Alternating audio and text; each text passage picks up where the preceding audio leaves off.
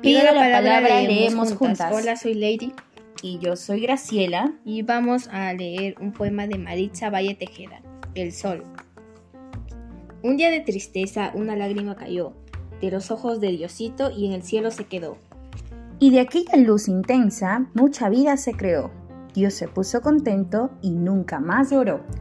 Gracias.